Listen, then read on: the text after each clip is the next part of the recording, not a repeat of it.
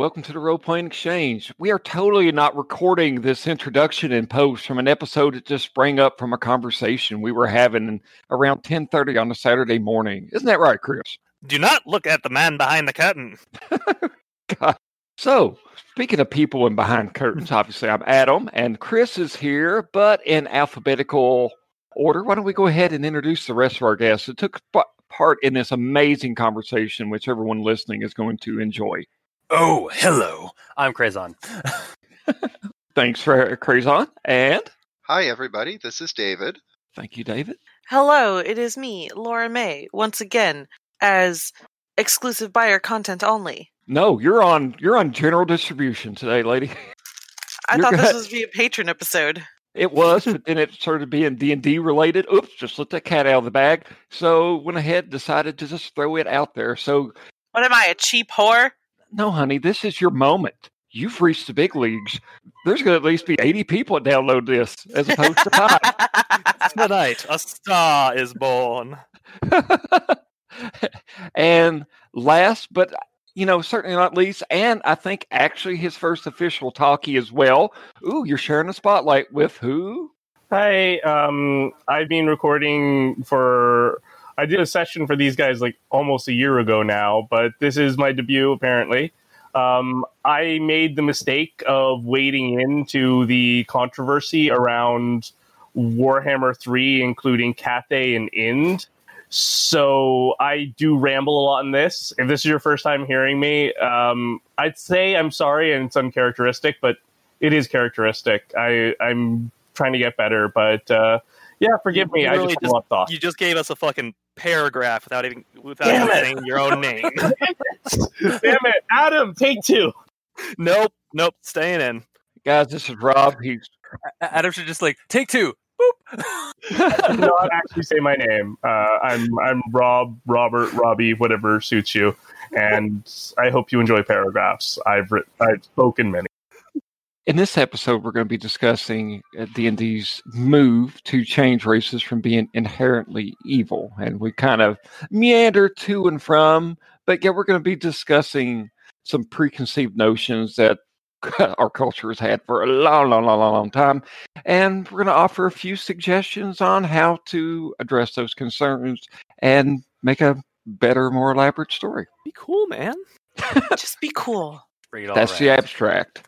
We've just given you the ending. RPX, subtitle, just be cool. Yeah. All right, so let's go see what we said.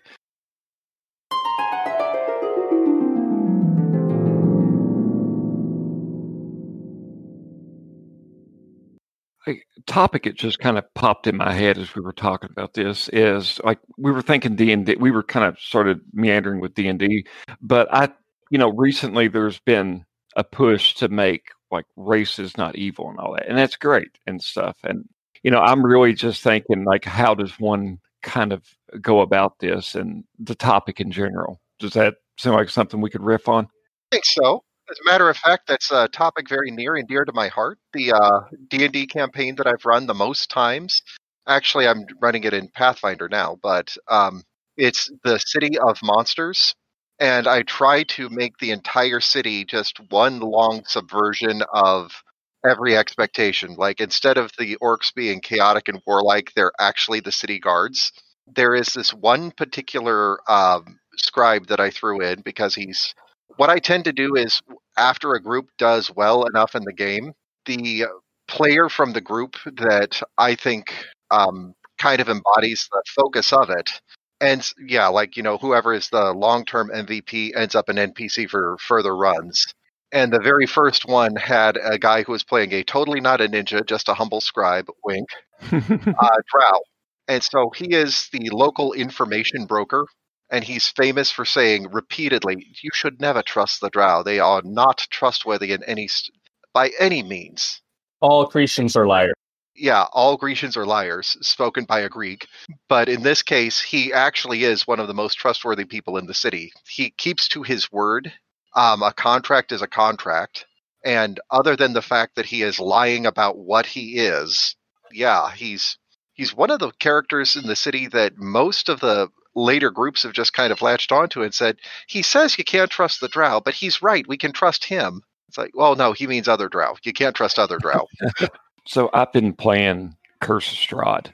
That was my return to D and D, and you know, since we began, there's been some errata added to it to where they would go back and change some of the more troubling aspects, such as like the Vistani, which were a proxy for Roma, to be quite frank, and it was very In, in the in the original uh, module, I, I should interject here. They actually did just call them by the uh, unfortunate uh, term that uh, you know Roma's. Yeah, the the slur version of Roma is, is what they're called.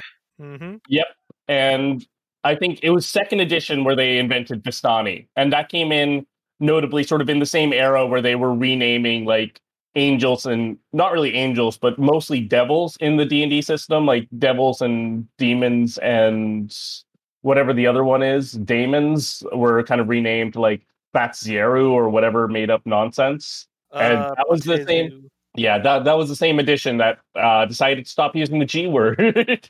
the Vistani are pretty much like they've changed some of the text to it, and I don't have the the copy up right now. But I mean, I remember kind of going through the changes, and I mean, I guess that's a nice like limp wristed handshake of an attempt there. But I mean, the whole pretty much the whole story is the Vistani are aligned with Strahd, and like I don't see how you're going to clear that up without totally uh, changing the story in and of itself. It's I you know there's good characters obviously amongst them, but they're still they still seem kind of demonized to me. If that makes sense. It does. Mhm.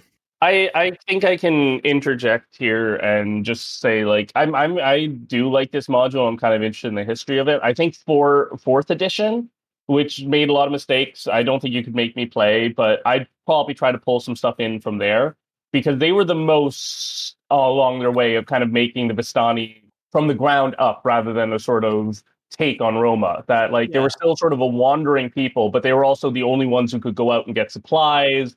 And because of their position they became a very mixed people along with the wandering one. And so like the elements were sensible and then also like within every edition of curse of strahd you had sort of friendly npc uh vistani that i think recent edition 4e and 5e have kind of played up a bit that there are some aligned with strahd but you'd expect that because strahd is the one who basically runs everything in the valley if you openly hate him and are rebelling then you're going to be dead. Like you you have to you have to be collaborationist on some level. Like pretty much every town except for one, at least like doesn't say anything mean. Like they're not an open rebellion against him. They they know they're going to fuck him over. And so I think uh, like you look at it like that. I don't think it writes it explicitly, but there's probably a lot of Vistani who are just like, yeah, Strahd gave me a job, and I'm not going to say no to the 2,000 year old vampire who could wreck my shit in three seconds. Like.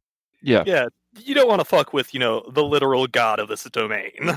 I'm not with him, but I also am not explicitly against him. So I guess my question for you all is this: So if we're going to go and uh, change all these preconceived, I guess I would almost say like tokenish kind of depictions of like orcs and goblins and stuff like that. I mean, first off, I mean, let's go ahead and tackle the elephant in the room. Like, why are people so upset by this particular change? Or not everyone, obviously, but there I have seen some critiques saying that this is stupid, etc., cetera, et cetera. oh, oh, you mean the racists? Yeah, Mhm. that that that. I mean, let's not sugarcoat it. That's what it is. Yeah. it's like I want my orcs to be a, a certain thing for for reasons. no, you're you're just racist. not to like defend them because I definitely do think that there's some racialized stuff, but I think some of it also might be really from video games. Like orcs, zombies, the rest of that are morally uncomplicated to kill. And there's a lot of players who like that and want that. But then like I think we're talking I can bring in a lot of Warhammer here because I think tropes are really rife. That I think there's simultaneously some players want to treat these things as ex- killable experience that we don't analyze and some players are like okay let's look in and delve deeper and i think like if it was purely the first if orcs were just literally they have a spear and an axe they want to kill you let's not look deeper into it i think you could avoid a lot of the tropes like you know don't lean too hard on any real culture just make them literal people who want to kill you like wild animals almost. And that's okay, though there could still be some stuff you can read into that, but I wouldn't call someone racist for saying, you know, I just want my level 1 D&D character to kill someone without sociology. But then you simultaneously have writers who are trying to make it deeper and show like okay, we used some barbarian troops on the orcs, and there were real people behind that, and sort of digging it out. And when you have those two different groups in such a wide, disparate community doing the same thing, it's like then you you run into this problem where okay, they're actually playing up those tropes and like trying to make them more complicated, while other people and other writers are treating them like experience vending machines. Yeah. Well, depending on not just the depending on your group and depending on your setting, that's where it's going to come in. Like I'll tell you the big difference: skeletons and orcs, the mindless un, or I mean skeletons and zombies, the mindless undead. Yes, those are kind of an experience vending machine because they're just they're not evil, they're not motivated by anything, they're just following They're whatever. programmed. Yeah, they're programmed, and it's it's about the same as you know smashing robots. It's the reason why in the original Teenage Mutant Ninja Turtles cartoon, uh, they switched from um, the foot soldiers actually being flesh and blood to being foot robots, so that they could smash them with impunity because it was a children's TV show. But at the same time, um, if you were to look at it in terms of oh, those are those are bad guy ninjas that are part of a bad guy ninja clan that is doing bad guy things, you can still kind of sort of take them on without having a problem. It's like once you look into the motivations behind, yes, these guys are right bastards, but there has to be that brief little moment of no, trust me, these guys are actually bastards. I think that it's safe to say, you know, not all goblins are evil, not all goblins are just a step above vermin, but quite a few of them are. There's enough that backs up the stereotype. Um, not all orcs are warlike tribes that are spreading across like humanoid locusts across the landscape, but enough of them are that when you run into one that isn't, and you actually get into the motivations for it, well, why is this orc tribe roaming and trying to get over here? Well, there was conquest of their homeland. They're actually just armed refugees. That's where you start to get into the problematic aspect of it. It's do you are your players going to actually look into it? Are they going to try to figure it out, or are they just going to see a bunch of orcs running at them with spiky, scary weapons upraised and just yelling "for the horde"? Like it's I think there though you could also add that it's this difference of sort of an idea an idealist history versus a materialist one. That like when you're fleshing out an entire race as a writer, when you're talking about elves, orcs, goblins, and that sort of thing, I don't think it's that satisfying to write they're all evil because as individuals they chose to be. So you have to lean into this uh, materialist history and say, okay, why would they be evil? And at the end of the day, you create you either do something very stupid and unsatisfying like the orcs are jealous of elves because elves are pretty and orcs are not and even then you can say like why did the gods fuck over the orcs then like it still seems there's some kind of sympathy there like you end up anytime you write this sort of thing especially materialist lines it's like oh the orcs were driven out it becomes a sort of colonizer's history So, uh, we have a these guys are evil and it's okay to kill them. Sources, dude, just trust me. Yeah. No, like it's I think it's it's one where I I guess I can understand people who don't want to just there I don't know. I I feel like there's there is something. I'm not a hugely violent player. I don't play for the combat necessarily, but there is something kind of unsatisfying to me about just killing automatons like zombies, simple robots, that sort of thing versus like just someone who can fight back on a, a level. And i think like in a fantasy it's a bit boring to be like we're just we're just going to kill bones. That i think it's okay to say like an evil necromancer uh, manipulated these orcs or whatever now they want to kill you and they're living in a tower because they they believe this i don't know vaguely evil charismatic dictator of a sorcerer. Like i can understand not wanting to read that far behind and saying like look this is an orc in a dungeon. They were told to keep the humans out. They're going to keep the humans out. And you could have a human in the same way but you know like it's a fantasy land. The same reason i don't want humans living in the forest i want elves.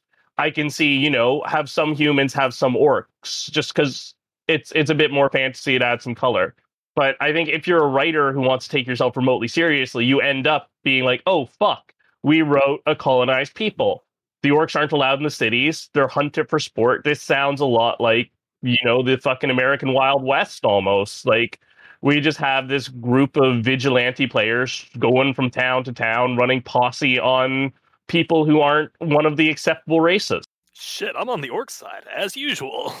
Yeah, Yeah. I think that's what's happening, but like I do think there's sort of this thing of I I don't know what I necessarily call it because it's not purely strictly sort of liberal, uh, but this sort of contradiction in terms of our our modern ethics and approach to it that like even if you take the orc side, you're still othering them. Like even if the orcs are the good guys, you're still kind of in leaning on these tropes, casting Native Americans as orcs in this case, or any other one like Celts as orcs. I, that doesn't matter that much. I mean, no one really. uh, We shouldn't cry for Irish people saying that their great grandparents were indentured servants, but I mean, like a lot of them end up drawing on like Polynesia or other places where it's like these are real people, and you're casting them as green skinned monsters. And so That's always an issue with all all these things though, because like when you at the end of the day, we can only draw knowledge from the outside world and like what we see around us. Oh yeah, it's just you do you do end up with something where I think the solution is to kind of move away from assuming mm, white. Mm, I, I was going to say white male, but just white is human in these settings. That like your Englishman is going to be human, your Irishman's going to be an elf, your Scotsman's going to be a dwarf, and like as the further you go out from the European races, so to, to sound like an 18th century phrenologist, as further you go out from the European cultures, the more and more monstrous the the other cultures get. And I think like that is something kind of problematic. Even if you're saying like they look different from us, but it's okay. It's still a very it's still imposing whiteness in a way. First of all, everyone knows dwarves from Chicago. Scots Irish, Chicago dwarves, yeah. I think it's just uh, that angle people are kind of annoyed at the, insofar as it's sort of a monolith, but it is also something hard to solve. Like again, going back to Warhammer, they're bringing out the third one, and people are talking about whether uh, I think it's a Kingdom of Ind and Cathay should be included in the new Warhammer because holy fuck, like uh, their their equivalent to the Middle East was literally like I read the backstory in horror because an evil wizard named Jafar worked with demons to launch basically I don't know what you call it, like just a massive invasion. They they had the restraint not to call it jihad. Uh, Yikes! it's the Hijid. they had Jafar launch a demon army against like old world Europa in in this setting, and then had the Crusades launch in defense, which essentially completely dismantled the the region as its own power or faction in the game. Like it's yeah, and I mean I don't know as much about Ind or Cathay, but holy fuck, I know I I can understand people being wary about letting Warhammer anywhere near that. But the the solution then seems to be from those people that like you just don't have minorities in your game. Like Oh my god. Well, it's like I can understand like Warhammer shouldn't touch that, but it's like, oh, you're doing a world map where there's clear cultural analogs. Do we just only include like white Europeans and then fill the rest of it with like lizard men or some shit? Like there's That's what they did with South America.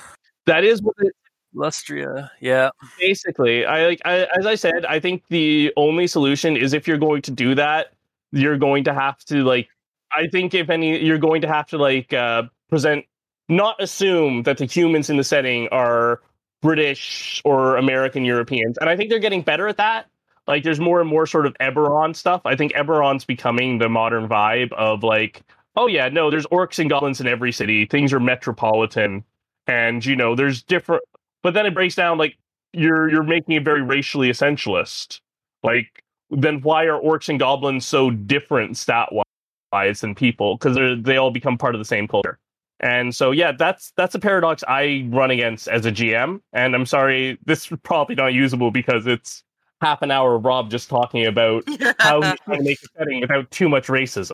You're so cute when you wax I philosophical. mean, you say that, Rob, but at the same time, like it is something that GMs do deal with, especially nowadays, because people are getting more mature on and progressive. I like to think on situations like this. Like that's why we've like we've seen a research, uh, we've seen a uh, a rise in like trying to trying to improve the old way of like thinking of of D and D races with like heritages and as- ancestries and stuff like that, or like not going like I think I saw something earlier this like last two weeks or something uh, that like Wizards of the Coast was trying to uh, modify the races so that it was like it wasn't just like orcs are inherently good at this thing, even though that's more of a cultural thing than a than a species thing.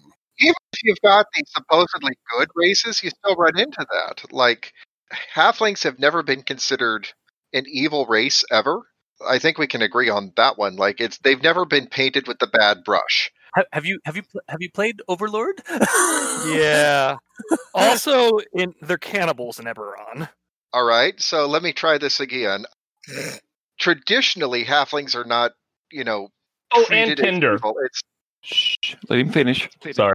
Yeah, Rob, you had your Uh, soapbox. I'm I'm just gonna just crawl over here into the corner. Look, halflings have had a racial ability to throw rocks since the very beginning, and um, it hasn't been a problematic thing like ever.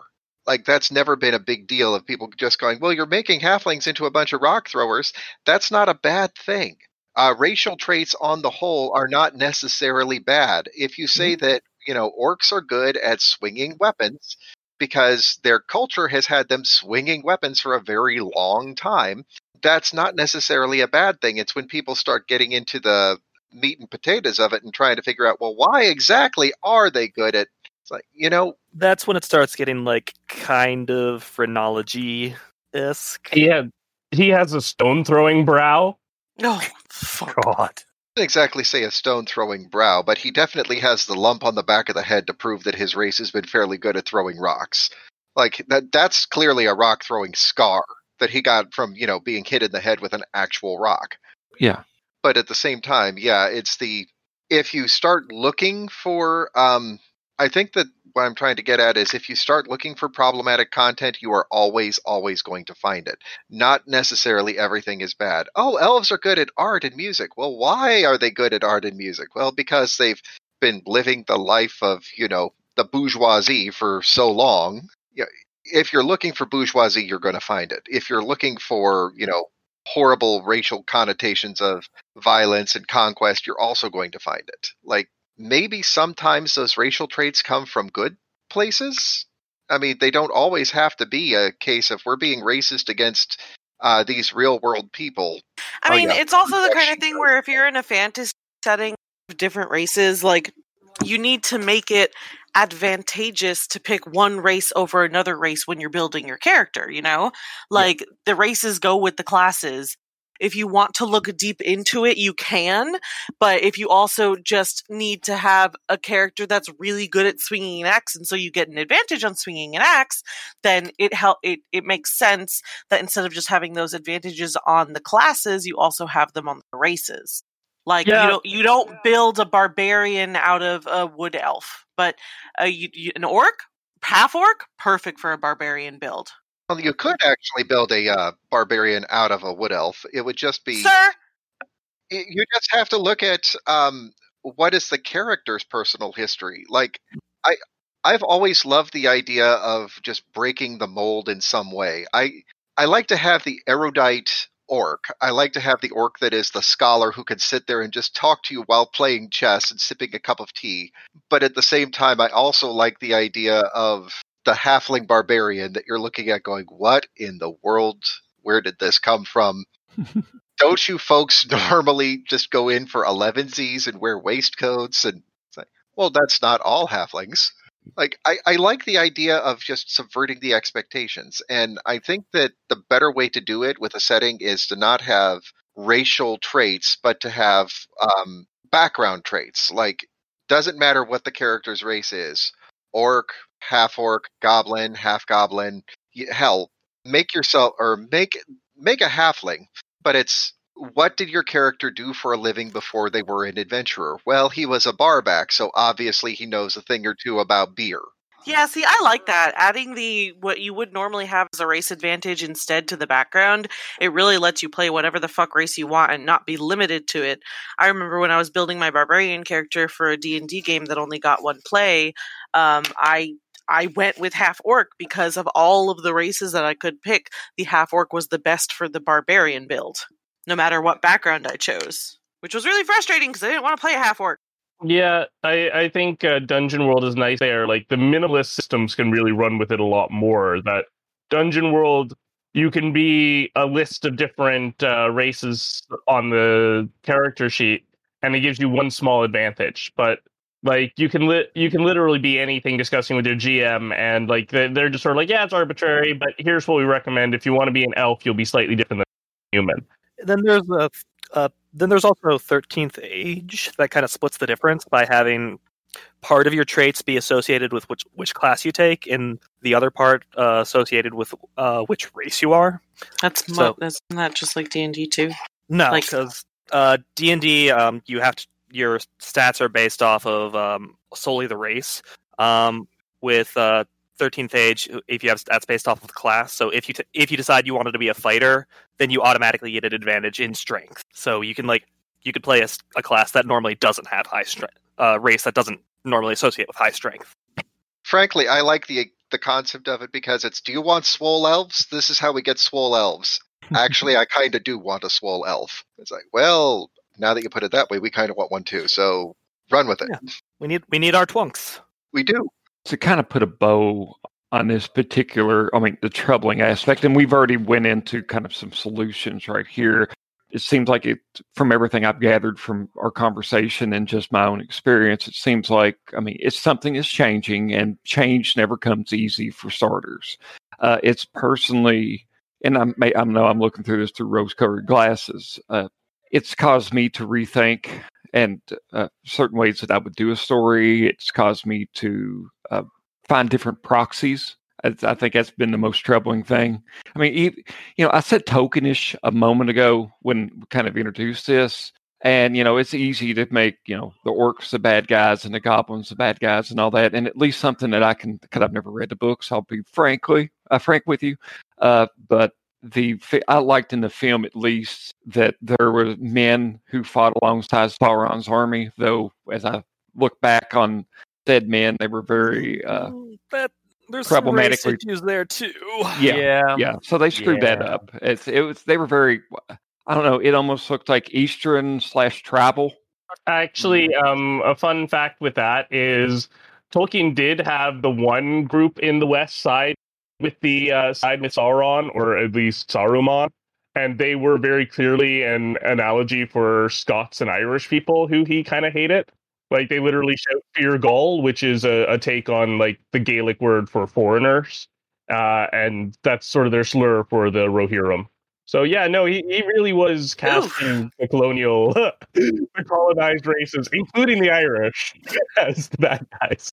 Big I'm oof. I'm starting to think Tolkien may have been kind of English. Yeah, What? I, I, I will actually, I, I will actually try to pick it up here and give my take on it. That I think one of the reasons Tolkien has survived without quite as many bad uh, implications as the modern fiction, though clearly still has some, is that he divorced the fantasy races from real life races. Like the dwarves weren't supposed to be the French. They were a wandering people because that's who their people were, and then they were ones who built these mountain fortresses. And sort of from this ground up approach, he created a culture. The elves were the same thing. They were dealing with the sort of ennui of being immortal and not being able to sort of go to heaven ever. They were sort of Earth, Middle Earth was purgatory. So I do think like there's the Tolkien sort of English approach of That just sounds if you're going to Catholic. create- yeah. Oh, Tolkien was Catholic as fuck. Yeah, Uh, but, Middle Earth like, purgatory is just Catholic. Oh yeah, but I mean, he used that to create a new thing for the elves. The elves weren't just like fantasy Welsh or fantasy Romans; they were people trapped in purgatory in their own way. And like you draw your own implications for that, but you don't make the fantasy other races into other. You don't make human cultures into these fantasy others. You create a fantasy other from your own sort of perspective and ideas. And if you're world building from scratch, I think that's a good way to go about it. Now, obviously, he still had a human other, but he didn't give a shit. He just made humans into the other. So yeah, you're just murdering, you know, Middle Easterners, and it, I guess uh, the Easterlings were vaguely Chinese or Persian.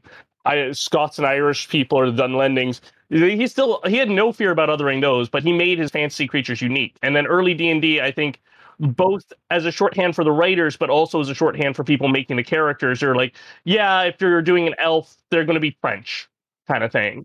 And that I feel like he didn't get as much flack as as other um older authors because you know he didn't have like a really overtly racist named cat or something. You know. Yeah, yeah. Um, there's definitely that helping him. Well, I also do think like Lovecraft was racist even for his time. Like Tolkien was Tolkien was weird, but like I don't think he was he was like more than was uh, culturally acceptable. Like I I think he even had like a few takes that were sort of good, though he just despised the Welsh, and I don't understand that. Anyway, Too many W's. and then he based he based the Elvish language or the Elvish language on Welsh, but he hated the Welsh people. But anyway, I just want to say, like, I think there's a transition from that, which is a very British way of viewing the world. That you have here is the land of the humans, here is the land of the elves. Like it's it's as Europe is. Everyone has their own country. To now, it's moving to an American perspective. I don't know. I think they're trying to make it less problematic within American eyes, but there's still problematic elements within that. That it's all a melting pot, and it's not you're an orc from orc country. Everyone's living together in the fantasy world, and yeah, Making the elf language Welsh, but while despising Welsh is literally just cultural appropriation. yeah, yeah. No, One thousand percent is just run of the mill standard cultural appropriation. absolutely. White people want dreadlocks while hating black people.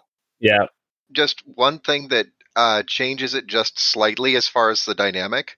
When you were saying that, uh, you know, we all just kind of put our own spin on things, I, I just have to throw a shout out to the um, the Legend of Drizzt audiobook as read by a bunch of different celebrities. Like everybody takes a different chapter. Ice T decided to give the elves a Jersey accent, and it's fucking brilliant. I fucking That's love beautiful. Ice-T. Yeah. and He's so funny. I love that guy. And he does it mostly because he's like, uh, they're just talking about orcs and shit. I don't know. And he pronounces the W's in the word sword. Do you know how many s- times R.A. Salvatore uses the word sword? Sword. I swore I get yeah, my I got sword. my sword. That man is a treasure. He really is.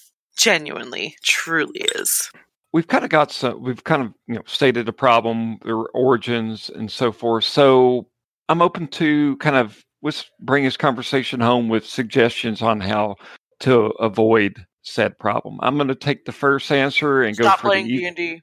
well i'm going to go for the second easy answer then and uh, just say that you need to craft a better narrative that doesn't rely on previously assumed tropes and you know the fodder characters that we just chew through with impunity with no moral you know repercussion. That you need to rethink why our I'm, I'm trying to think of the best way to word this but you just you need to craft a i guess you could say a better a better narrative show more diversity amongst everything don't just automatically make the bad guy quote unquote bad guy you know ooh it's the orcs or something like that. I mean it, you can have an orc villain as well as you can have a human villain but i think that you know this is we're getting to the point that if you want to make a more in-depth storyline uh, a better story i guess you could say in a more What you're going to have to do is you're going to have to um, change the expectations. You're going to have to challenge the realities that people are accepting for themselves. And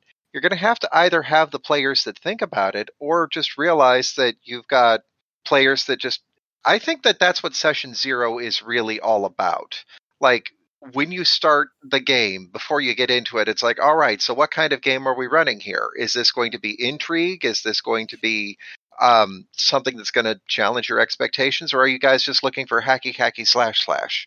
And if you're going for that last one, don't even bother trying to change up the expectations behind the races and whatnot. You're just basic. You're basically just going to have them fighting against a bunch of different humans in paper mache masks. But just make sure that you establish that at the very beginning. It's like that's basically what you do. Is you you have to read the room, you have to read your table, but the same time, it's like, okay, why are these guys bad guys? Because they're all wearing red shirts. Well, why are we killing the army of the red shirts? Because they're working for the army of the red shirt. I want to see someone take a really a really classic D and D setting of like Yeah, fight, maim, kill, and then instead of ever like killing people, they just try and get to the root of the problem of why this person is aggressive and why being in their cave is an act of violence because we're infringing on their land, etc., etc. Just a real deconstruction of it, and there's actually no like real fighting or violence in the game beyond like maybe one or two hits but you use talking to get through to the issue and really deconstruct the the racism inherent to the build of these characters The Steven universe of D and D. Dungeons and sociology. So, what is your weapon of choice? Pointed arguments. exactly Uh, what about yours? Blunt truths. Thank you for the save there, David. Like I, I think uh, both the modern and more classical Tolkien interpretations can be done well or poorly.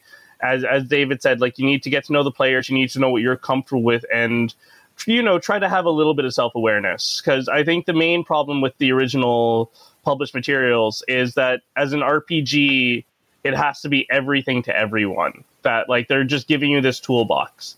Like there literally is the paladin of uh, peace sort of build. I, I forget the actual name of it, but there there's that in 5e. Like you can actually sort of create a viable team of pacifist characters who could try and force the DM to, or try and force the monsters to negotiate if the DM is up to run that kind of game.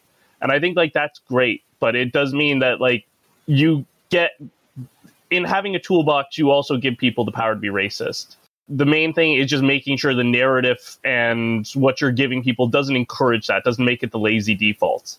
I think they're getting better for that, but I don't know if inherently uh, we have made a huge shift. Like I do think like there's good ways to be non-racist with the classical, and there's very very easy ways. The more it's sort of Americanizing and moving towards that cultural headspace, it's getting easier for certain people who don't aren't as aware to just map uh, certain monster monsters races onto humans who and human cultures that they see as other. So just try to be aware, know that you have a toolbox and build something that you think is good. And if you're making the toolbox, just sort of be aware what you're guiding people towards because a lot of people just sort of sleepwalk along these tropes without thinking too much.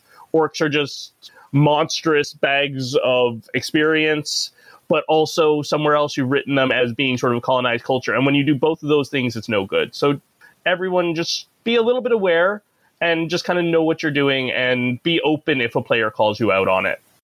The RPX guide to uh, running races in D and D. Be fucking cool, man. Yeah, like, fuck. Yep. just like don't be a dick Yeah, just just just like don't be a dick cool, dude. Come on.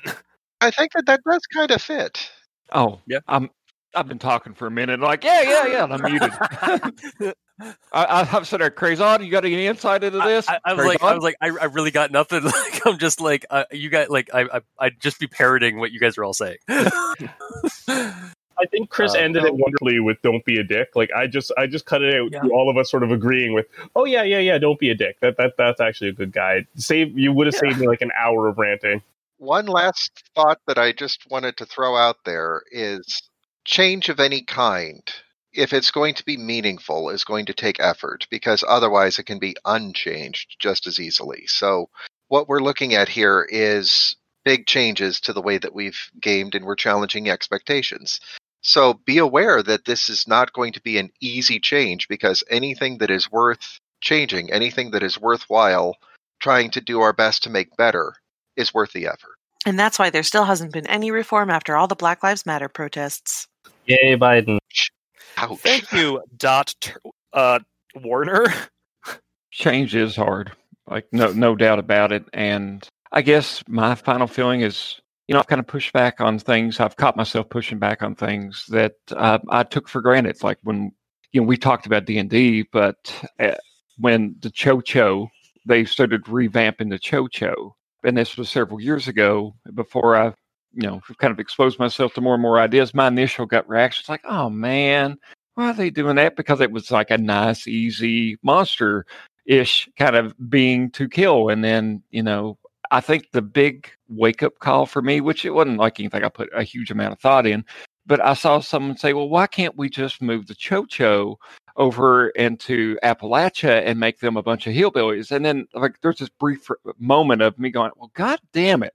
Why would and then, you know, there's that realization of like, why not? Why should all the why should this this particular entity be in Southeast Asia and stuff like that? Well, what if the monster is like, you know, put in your backyard? This is like and I mean that was kind of a, a wake up call for me uh, years ago just to, you know, question hold back Like, the need. oh, because it's racist. Yeah. And Oh, there was a missionary I used to know that said that, you know, you throw a rock among a pack of dogs, the only ones with bark are the ones that get hit. Sometimes we all need to be hit by that racist rock at least once. hmm Yeah. hmm definitely it's change is slow, change can be painful, but I mean constantly ch- constantly changing, constantly evolving. I mean that's what we all should be, shouldn't we?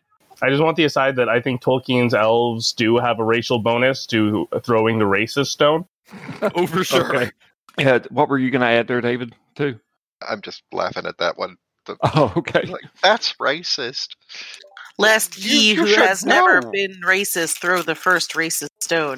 Yeah, I, I do love the analogy of throwing a rock in, into a pack of dogs. That's that was beautiful, and that's a that's a great note to kind of end on with that. Uh, so, if you're all still with us, we'd like to thank you here at Roll Point Exchange for tuning in for this episode of which really we literally thought of the topic as we talked, and so I've enjoyed the conversation. Though I'd like to thank everyone so much for joining in. Uh, It was very organic. Yes. So, Crazon, thank you for joining us. Uh, where can people find you on the internet? Uh, well, I go by Review Cultist on my creepypasta analysis podcast, Al Dente Rigamortis. And speaking of problematic fantasy settings and and trying to change them despite the fact that I love them, we I, I also run uh, One Less Die, a Shadowrun end gaming actual play podcast, where I've I've been recording my actual play, my, my my tabletop games for like seven years now, and I'm just finally getting around to uh, editing those archived uh, content and posting Oh, it. Lord. So, uh, and we also have like some more of our more current games running as well. So, yeah, uh, if you like create uh, weird adventures in Shadowrun, Pathfinder, Cthulhu, Monster of the Week, stuff like that, you can check that out, or you can listen to us ramble about creepy pastas on Al Dente Rigamortis. Awesome. If you uh, would like to learn more, about the Rope Point Exchange, we're on the internet at ropepointexchange.com. You can reach us on Facebook at uh, the Rope Point, uh, facebook.com slash the Rope Point Exchange. And we're also on Twitter at RPEXCHANGE. So I just spelled out RP Exchange. And finally, if uh, you would like to help us, what was that phrase, Trey's on about money, hosting? Oh yeah, um, we uh, we, uh, thank you for your patronage. We very much appreciate it. You're keeping keep those hosting bills at bay. and thank you so much for that. And I guess until next time, we'll see you all later. Bye bye. Sleep well. We really didn't think this one through.